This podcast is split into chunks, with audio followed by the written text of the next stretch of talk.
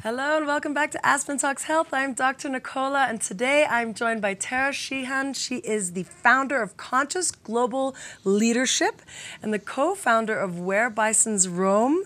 Today we're going to discuss how to change your neurobiology.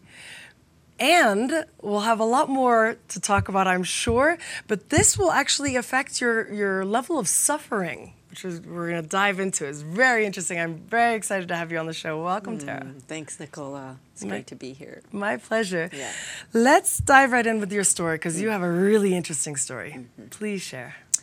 Well, I think the part that people get curious about is um, all of us have a, um, they call it like a trial by fire or water. So our life is um, you know the the the difficult situations. Some people seem to not have you know there's a kind of water they flow along and then other people have fire. They have near death experiences. They have a, you know people dying in their life. They get really sick. They have some emotional traumas.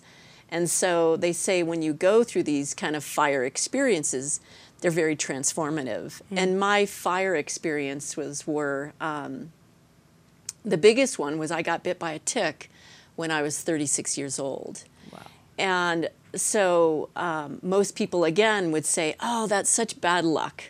And I'm really sorry that happened. But what happened to me is that I, as I was telling you, I was, I was really living this life of chasing these identities. I was a phenomenal athlete. Um, I was being the perfect mom. I was always chasing that self image, the ego and um, I was kind of living in all these images. I didn't even understand what the ego is, but to me, the ego is, um, you know, chasing these images, chasing everything eh, besides just living in the present moment, you know, trying to be the best. Mm.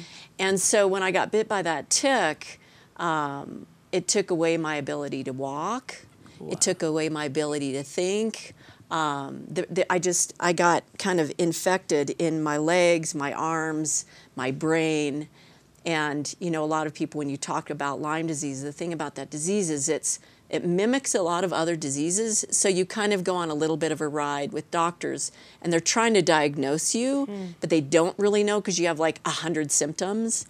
But basically, what it did is it it took away my my doing. I, I was a, such a doer. Like I would, you know, make dinner and I'd take the kids out and I'd go for a run. And, you know, I had this life that was just caught up in the, the doing. And then all of a sudden, um, it stilled me. And even though it was really painful, it brought me back to this present moment because I couldn't move. And, um, and so what was happening is it was kind of, um, it was, deconstructing my these identities because when I'm a super cook and I can't cook and I'm super mom and I can't pick up my kids and I'm a super athlete and I can't go for a run and I'm a super wife because I run around and make sure that my husband had all his needs met you know who am I? What am I? And so that was I think that they call it like a an existential crisis like if I'm none of those identities what am I? Right and and what I realized is, you know, and there's an experience of I went to a therapist and she said, "What's the worst thing that can happen to you?" And I said, "Well, you know, death." And she said, "But, you know, what's before that?" I said, "In a wheelchair." Because you know, I don't want to be in a wheelchair. I want to live a vibrant life and to actually go there, to actually go towards dying, um, it, it was amazing because I sat in a chair like it was a wheelchair. And all of a sudden, I, and I did this TED talk um, with my son about this story. I sat in that chair, and this wildest thing happened. This voice inside me said, Oh, but I can be love. Hmm. And I was like, What? And I had this feeling like I can sit here, I can love my kids, I can love people around me, and I just won't have the physical capacity to do what I did and I, it was just it blew my socks off. Wow. I was like, "Whoa, love!" Like, and so I was generating a feeling. You know, I, I think we chase these. Ex- oh, if I just do this or I get this, and I'm going to feel like this. I'm going to feel euphoric when I win the race. I'm going to feel euphoric when I get the guy of my dreams. But then what I found, and then through a lot of sort of inner explanation, is every feeling we desire is within us. Mm. Right every single Safety, feeling. love, right? Security. Yes. It's within. Exactly. And so to chase a feeling like we're going to have an external experience, yes, we do. But to start within and say, okay, what is the feeling I want to experience from, you know, winning the lottery and thinking that that's going to resolve all my problems? But what's the feeling of all my problems being resolved? And that's that, you know, a root chakra feeling, the feeling of being safe and protected and in the present moment. And I always like to go to the earth because you know we we're, we're so fed by grandmother earth and she's this solid you know not really solid but feels like a rock. And so I'll go to that root chakra and really settle in and get that feeling of stability hmm. You know, there's a fine line I feel between wanting to have to have a life where you're achieving and you're accomplishing things and, and you're showing up like you want to for your kids and your husband, yeah. And then being defined by achievement. Yeah. And only loving yourself when you're achieving. yeah. Exactly. There's that fine line, right? And it, yes exactly. it's like almost how do you know, you know, how do you push yourself to have drive, but also sit back and, and be loving still? Yeah, yeah.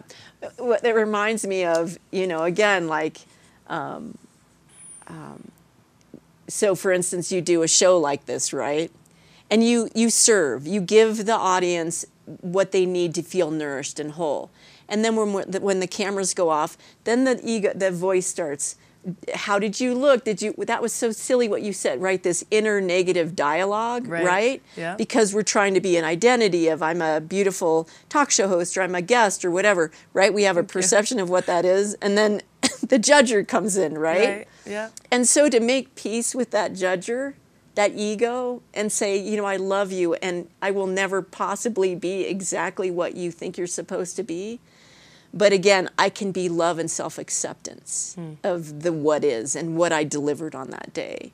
And so, yeah, so that's kind of the way I, I, I think like before coming on here, how can I serve you? What can I do that will make you feel nourished, the audience feel nourished? And that's really not all about me. That's all about the wisdom that flows through me Right. from my life experiences. Yeah. And if you know that your intention was good, you don't have to listen to the judger anymore. you know, Yes, My intention was pure. Yes. And, and therefore, I, I don't deserve the judger. yeah.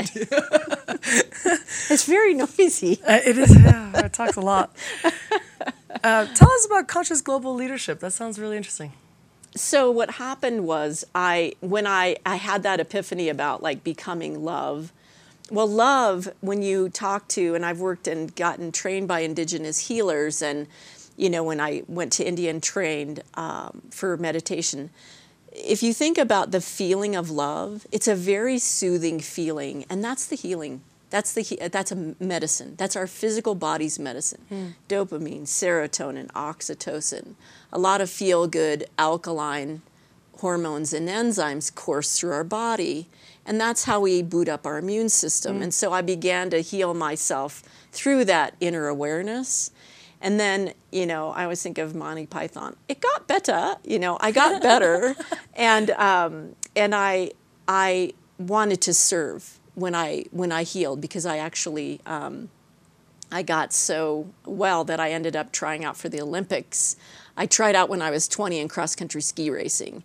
And so when I got better, I had always had that dream as a young girl to make the Olympic team. And so I ended up trying out again and went through four years of training. And then, right on the eve of the Olympic trials, um, about two months before, I got bit by a rattlesnake. Oh, And so, but I took all that kind of um, power and and really joy power because to go from seven years of pain and you know I had some other other kind of crazy um, physical um, you know challenges. I had an ovarian tumor. I had got that removed, and you know it's kind of a long, silly, um, and wonderful transformation.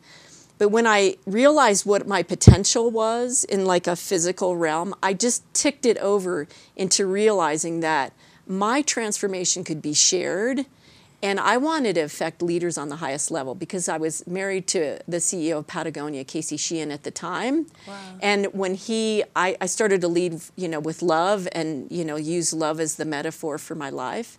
And then he began using that same metaphor for guiding Patagonia. And so when I saw that shift in the company hmm. from a leader leading from with love, I thought, wow, what if we shifted all the leaders? And that's when conscious global leadership came to my mind in a meditation. And then I thought, wow, healthcare, finance, arts, you know, sports, the leaders, the ones that are everybody's looking to, what if they really um, had that transformation Yeah. that they weren't doing it to be significant?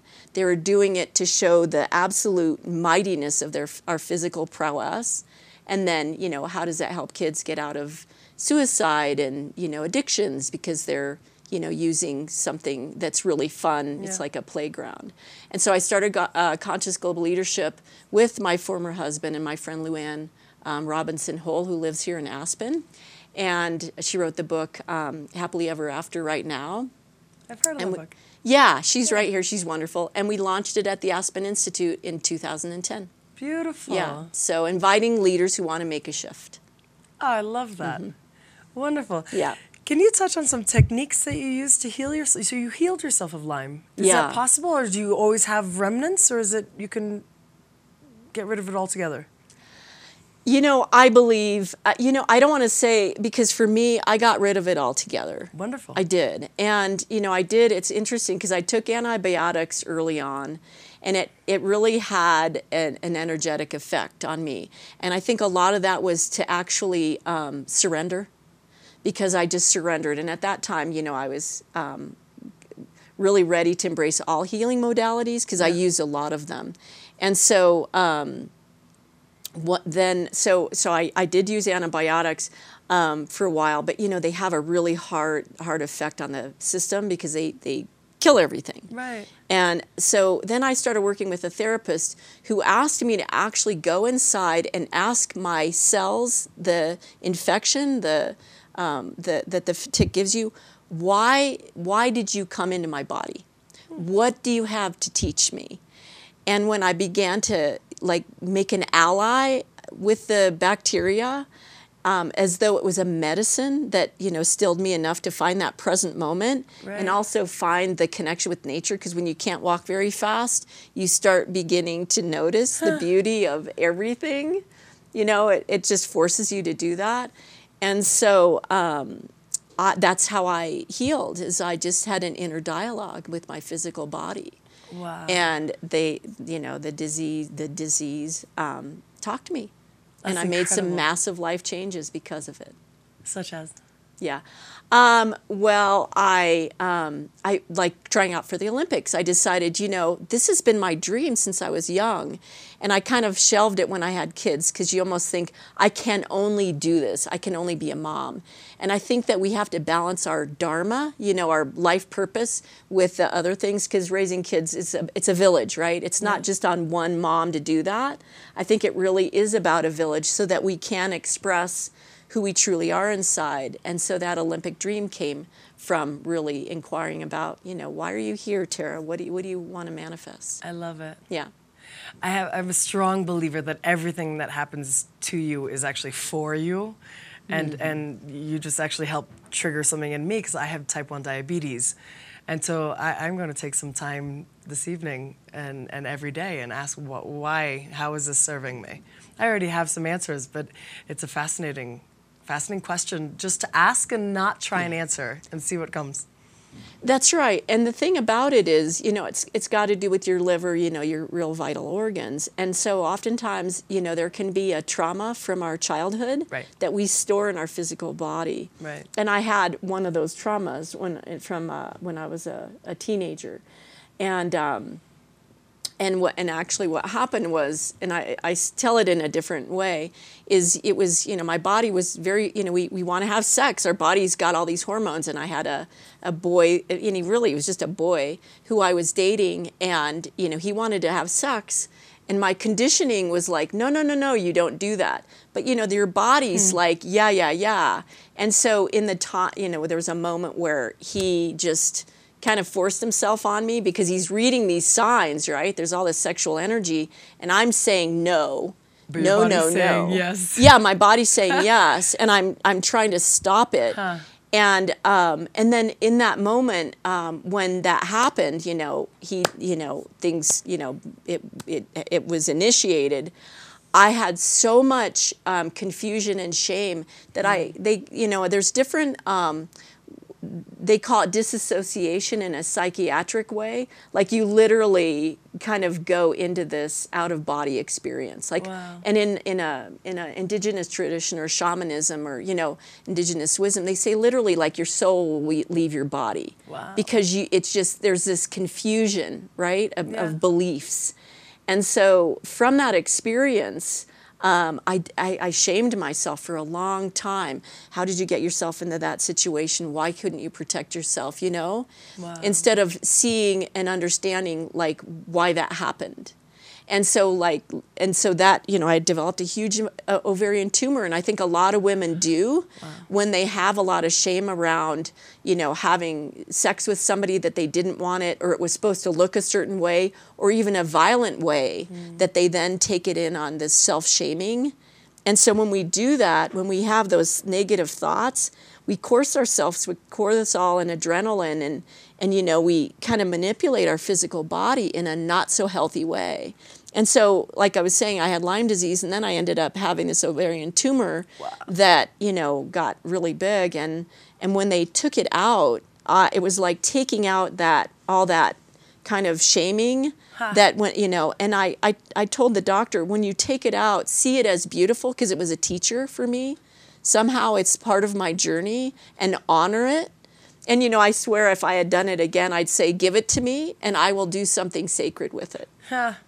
But it did show me that I'd kind of um, put in a lot of uh, shaming um, emotions into my physical body for a long time. Right. And I was just diseased, you know, like, and I think that was what it was there to teach me. So, you know, then again, asking the, the tumor, like, what do you, you know, why are you here? Yeah. What do you have to teach me? And then um, I think there's an alignment with our, I think our energy body just is so excited about us talking to all our, our, our organs and, you know, and thanking them and saying, you're doing so, so much for me. Yeah. And what can I do for you? I love that. Yeah. You studied in India. What did you learn? Um, You know, I went to India because after all the that I'd gone through, I was you know, there was a lot of publicity about me going on this Olympic journey because I got fast, really fast, really quick. I was one of the top skiers in the country in two years. So people were writing like there were newspaper people and you know magazine people coming and asking me like, "How are you so fast?" and this and that.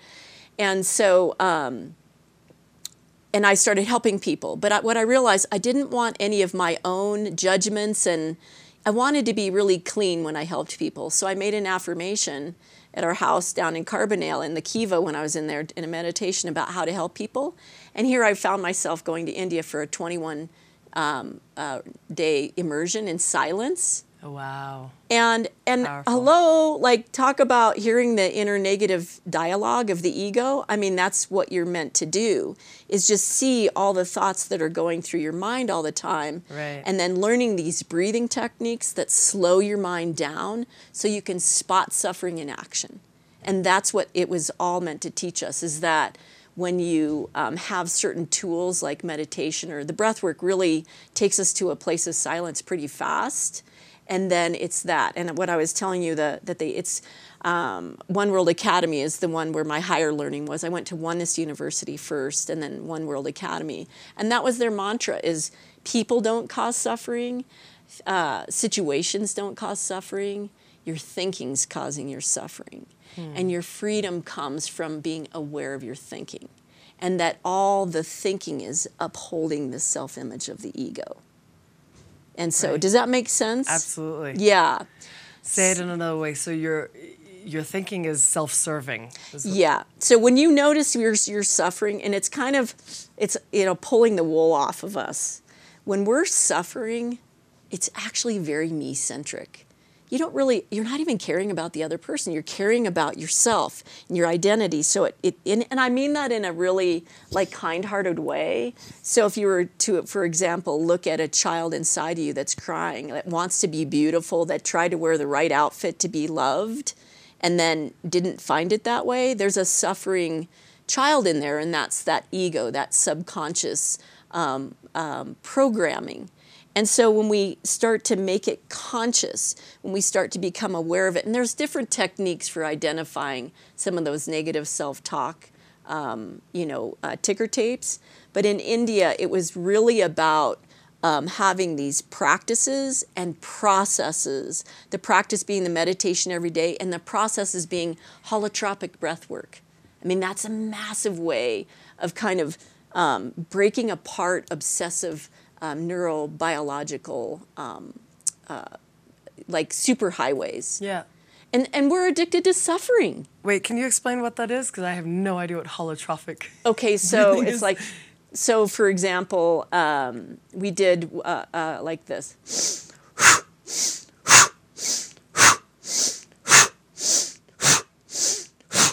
Huh. For a couple hours. A couple hours. Yeah. And that's a process. That's actually guided by very, very um, gifted facilitators. Okay. There's a shorter one called chaotic breathing. So, you know how when we're nervous, we're always kind of upper chest? Yeah, short. Well, it, chaotic breathing almost calls it out. So it's like,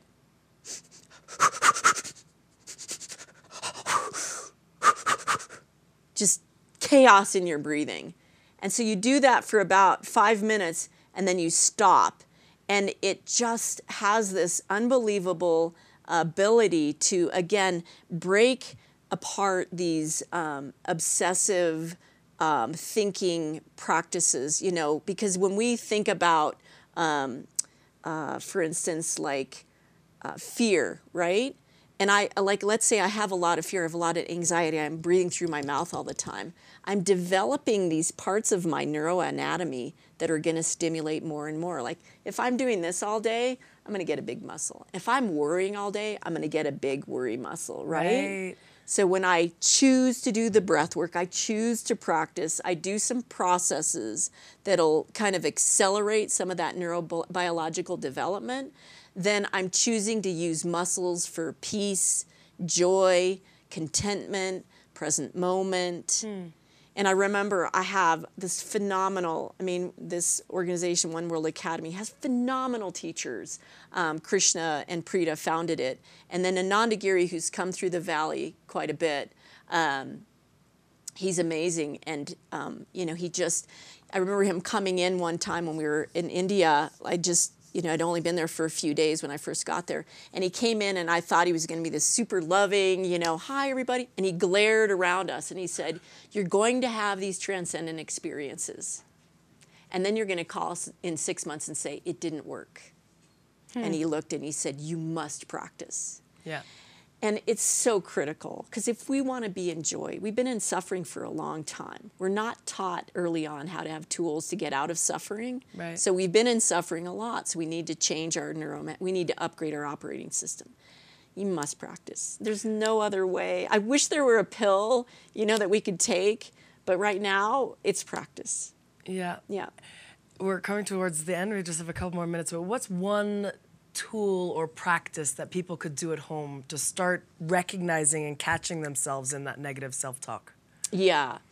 Well, one thing I really encourage, and you know, I live down in um, at 13 Moons. It's a ranch outside of Carbondale, and we're really about nature, connecting to nature. And so, right when you walk into nature, you're going to notice like this almost a euphoric state, right? Because there's a lot of oxygen. Yeah. Sit down, look at nature. Like my, my partner, Red Horse, uh, Scott Red Horse, um, says, you know, the trees are your friends, the water's your relative. And really see and experience your connection with nature. Sit down, feel your bones. They're like the stones, right? The bones where you're sitting. And then slow your breath down and r- always breathe out of your nose. So, slow your breath down and then put your hand on your belly And then inhale for three. Puff that belly. Exhale for six. One, two. Hmm. Draw that navel toward the spine and squeeze that vagus nerve. Inhale for three. And exhale for six. Yeah. And if you do that practice, inhale for three, exhale for six. I call it, I developed this breathe lab, these exercises. And that's like a breathe lab three to six. Yeah. And you're going to change yourself in, instantly. Yeah. You'll start notice when it comes in. Yeah.